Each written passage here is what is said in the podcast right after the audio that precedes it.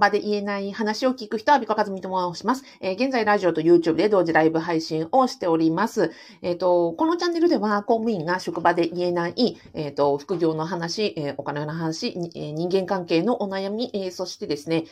あ、なんだっけ？なんだっけ？自分で言ってます。すみません。えっ、と、などを、えー、扱っております。で、今日のテーマはですね、えー、公務員の、えー、メンタル不調による病気休暇、もしくは休職により、え、給与、賞与、手当、えっ、と、傷病手当金、え、あとは退職金、うんと評価、などに与える影響を全部まるっとまとめましたというお話をさせていただきたいと思います。ですので、えっ、と、この放送を聞いていただきたい方はですね、えっ、と、まずは、え病休中の方ですね。病休中で、えっ、ー、と、お休みをされている方、それから、えっ、ー、と、メンタル不調を抱えているんだけれども、そういう、あの、なんですか、自分の不利益、お金、金銭点面での不利益とか、自分の職場へのね、でのなんか評価が下がるのが心配して、あの、休むに休めないというふうに思って悩んでおられる方、それから、あの、再発が心配だ、まあ、復職はしたんだけれども、再発が心配だという思ってらっしゃる方にですね、あの、無料プレゼントを、あの、動画の概要欄とラジオの説明欄につけておりますので、ぜひそちらを、あの、無料プレゼントを受け取っていただきたいという内容でございます。はい。えっ、とですね、これ収録してるの1月31日なんですが、私今年、えっ、ー、と、正月、あの、返上で、えー、ずっと作っておりました、この電子書籍と、えー、無料動画セミナーが、あの、昨晩に、昨日の夜できたんですね。なので、これを、あの、無料でプレゼントしますという内容でございます。で、電子書籍はですね、病、公務員が病休中に知っておくべき待遇オールガイドと言います。内容ね、ザザザザと言いますよ。病気休暇と休職の違い、えクーリングオフ期間という20日間のですね、クーリングオフ期間の制度、それから診断書の提出は必要か不要か、え、という、ま、いわゆる病気休暇とか、あの、休職の制度の説明ですね。で、それから、待遇です。えー、給与、賞与、あの、期末勤勉手当の影響、あの、退職金への影響がどのぐらいあるのか、そして、お休みをされてからフル勤務ができている時から、えー、病気休暇、えー、30日まで、そして30日から90日まで、えー、90日を超えますと病休ではなく休職となりますので、休職中1年間は、えっ、ー、と、給与がこのぐらい出ます。その後は傷病手当金になります。えー、傷病手当金はマックス2年6ヶ月で、その後は、あの、収入がゼロになりますみたいな、そのグラフをあのつけたものですとか、あとはね、人事評価制度への影響です。いわゆる、あの、業績評価、能力評価、あの、SABC ですね。の地方公務員の方は、あ、えっ、と、国家公務員の方は SABC の制度が、あの、全省庁に適用されていると思います。地方公務員の方は、自治体によってね、あの、人事評価制度、それぞれ違うと思うんですが、まあ、基本国の、あの、制度にのっとっていて、あの、制度が作られている、もしくはこれから作られるというところが多いように聞いてますので、あの、参考になるかなとは思います。それにより、承認ですね。あの、昇格とか昇給に関する影響、それから、あの、メンタル不調でお休みをされた場合に、公認ですね、下がる方ですね。下がる方がどう影響するのか、えっ、ー、と、懲戒処分は全く、えー、あの、関係ないんですが、分限処分という、あの、勤務ができない時に、えー、受ける処分のことがあるんですけども、その、えー、分限処分と、まあ、懲戒処分の、えー、違い、それから分限処分を受ける時にはどういう時なのかというのをですね、あの、丸と解説をしております。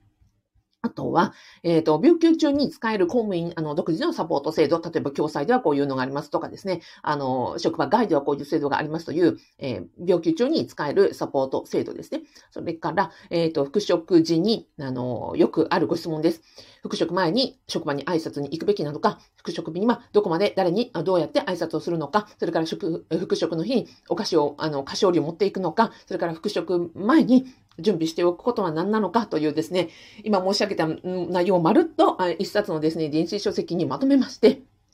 これを、あの、執筆しておりました。これはな、なんで書けるかというと、私がその、え、現職中ですね、法務省勤務中に、庶務係を 4, 年間しておりました。まあ、庶務係が3年間、えー、庶務係長をあの、最後に退職しました。なので、この4年間、ずっとですね、その待遇、えー、病気中の待遇だとか、病気中のメンタルで、えー、お休みされる方、もしくは休めないっていうふうに悩んでいらっしゃる方にですね、ずっとずっと私相談に乗ってたんですね。あの、なので、例えば、給与はこのぐらい休んでも全然影響ないですよとかですね、診断書はこういうふうな時には必要になりますけど、えっ、ー、と、今の段階では必要ないですよとかですね、そういうあの制度の説明を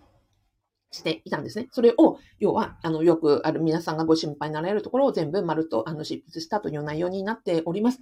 えっ、ー、と、まあ、基本、私、あの、法務省だったんで、えー、人事規則をもとに、えー、国の制度をもとに説明しておりますが、まあ、地方公務員の方も、あの、基本的には同じような制度になってますので、あの、聞きづらいじゃないですか。なので、あの、聞きづらいよりは参考になるかなと思って無料プレゼントとさせていただいております。です。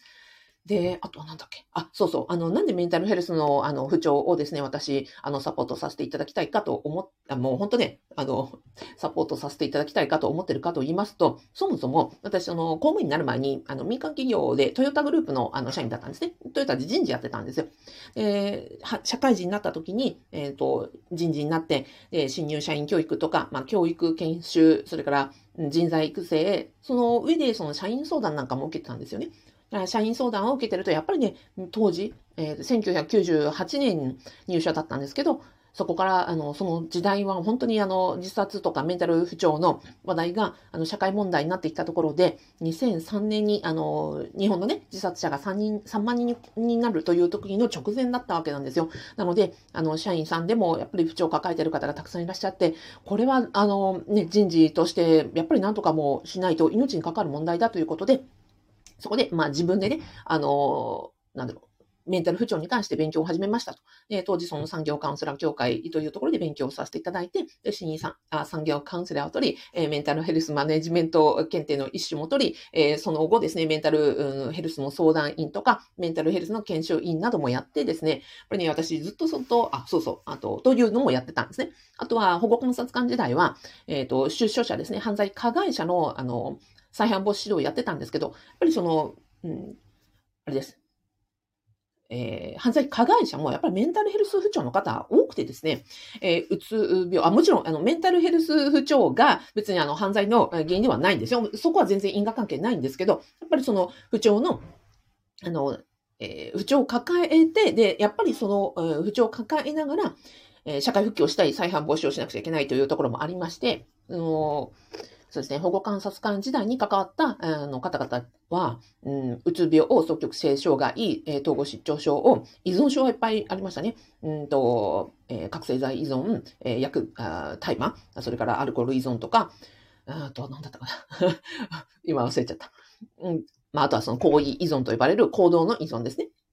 なんかもう本当にあのメンタルヘルスに関しては、私ね、社会人歴も26年になりますけど、まあ、ほぼ26年間ずっとずっとずっとね、あのメンタル不調に関しては、うんと、なんだろう、サポートをさせていただいたり、私自身も勉強し続けてきたところでして、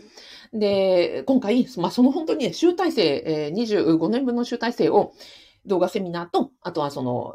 先ほど言いました電子書籍にもう丸と、あの、丸ごと詰め込みまして、で、今お悩みのね、あの、メンタル不調でお悩みの方に、あの、すべてを届けたいという思いで、えー、作りました。ですので、あの、概要欄に、えー、URL 貼っておりますので、ちょっとね、あの、なんだね、登録制にはさせていただいてますけども、あの、こちらでプレゼントをいたしますので、ぜひ、あの、お受け取りください。本当ね、悩んでる方にね、もう本当伝えたいと思って、あ思っております。えっ、ー、と、というのが今日の、あの、報告でございます。はい。え、ー、と、以上です。以上です。だって。はい。えっ、ー、とね、まあ、ずっと本当ね、作りたかったんで、昨日の夜できたんで、あのすごい嬉しいというところですね。なので、えこれから、またくさんの方にこの無料プレゼントをお届けできるように、私自身もこれから頑張っていこうと思っております。はい。えっ、ー、と、ラジオでコメントいただきました。やすさん、ありがとうございます。山安弘さん、お疲れ様です。ありがとうございます。たけさん、こんにちは。ありがとうございます。さなちゃん、ありがとうございます。すーさん、ありがとうございます。松間まきさん、ありがとうございます。たんたまごさん、お、ありがとうございます。えー、たんたまごさんで、この間ラジオはスタートされました。えー、バッハ会長、え、安心安全のパトロール、あの、この部屋に異常は見つかりませんでした。ということで、いつもありがとうございます。はい。えー、やすさん、多くの人に役立つ新教材完成おめでとうございます。ありがとうございます。いやー、ほんとね、あのー、実はこの最後、これを完成させるにあたって、一番最高にですね、あの、ヒントをくださったのは、私がやっております、アビコカズミの副業不動産ゼミのメンバーさんなんですね。ね、あの、副業の講座には、前々からね、あの、メンタル不調の方たくさんいらっしゃってたんですよ。私ね、まあもちろんその知識もあったので、あの、その知識なんかもご提供しながら来たんですが、一般的に言えばですよ、あの、再発率が高かったり、厚労省ね、再発率60%って言うんですよ、メンタル不調の方がね。でも、うんとね、私のその副業不動産ゼミのメンバーさんはね、みんなね、順調にね、あの、回復されてね、順調に復職されてるんですよ。私、不思議にならなくて、あれ？ってその一般的にはね、復職難しかったりとか再発したりとかするじゃないですか。でもね、あの、ファブメンバーさんの、の、着々と、あの、なんですか？復職され、その後も元気にね、職場で戻られてご活躍されていて、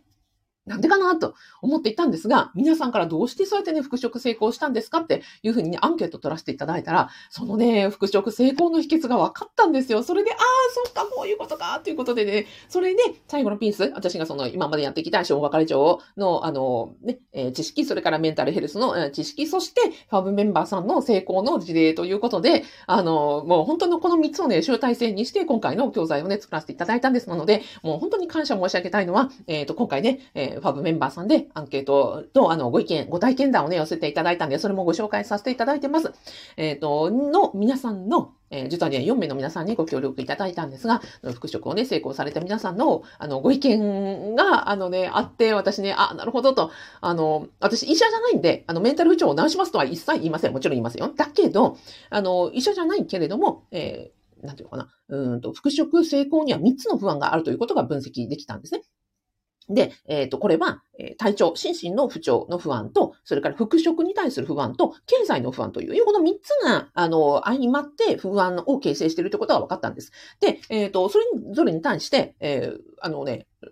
対処法があるということは分かったんですよ。それを皆さんね、実践されていたから、実はそのファブメンバーさんは、みんなこう、順調にですね、回復をされているということは分かりまして、このね、あの、秘訣も全部丸ごと無料でお届けしますので、ぜひですね、え、この動画の概要欄とラジオの説明欄にあります無料プレゼントをお受け取りください。本当にどうもありがとうございますですよ。ふーさん、えー、コンテンツ完成おめでとうございます。アビさんの今までの集大成が少しでもメンタルヘルス不調の方へ助けになればいいですね。いやー、ありがとうございます。いやー、でも本当に、あれですよ。メンバーさんのおかげですよ。私、本当メンバーさんのね、その4名の方のね、成功体験談がなかったらね、最後のピース、あ生まらなかった。この、なので、あの、本当に感謝しかないですね。なので、私が届けたいのは私の知識というよりも、あの、メンバー皆さんの、えー、成功体験談による、あの、ヒントとかアドバイスとかを、えー、盛り込んでますので、ぜひね、こちらをお受け取りいただきたいです。本当にどうもありがとうございました。ではでは、えっ、ー、と、今日はこれにて、え終わりたいと思います。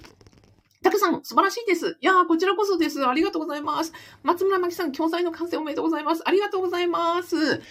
いやー、あの、頑張りました。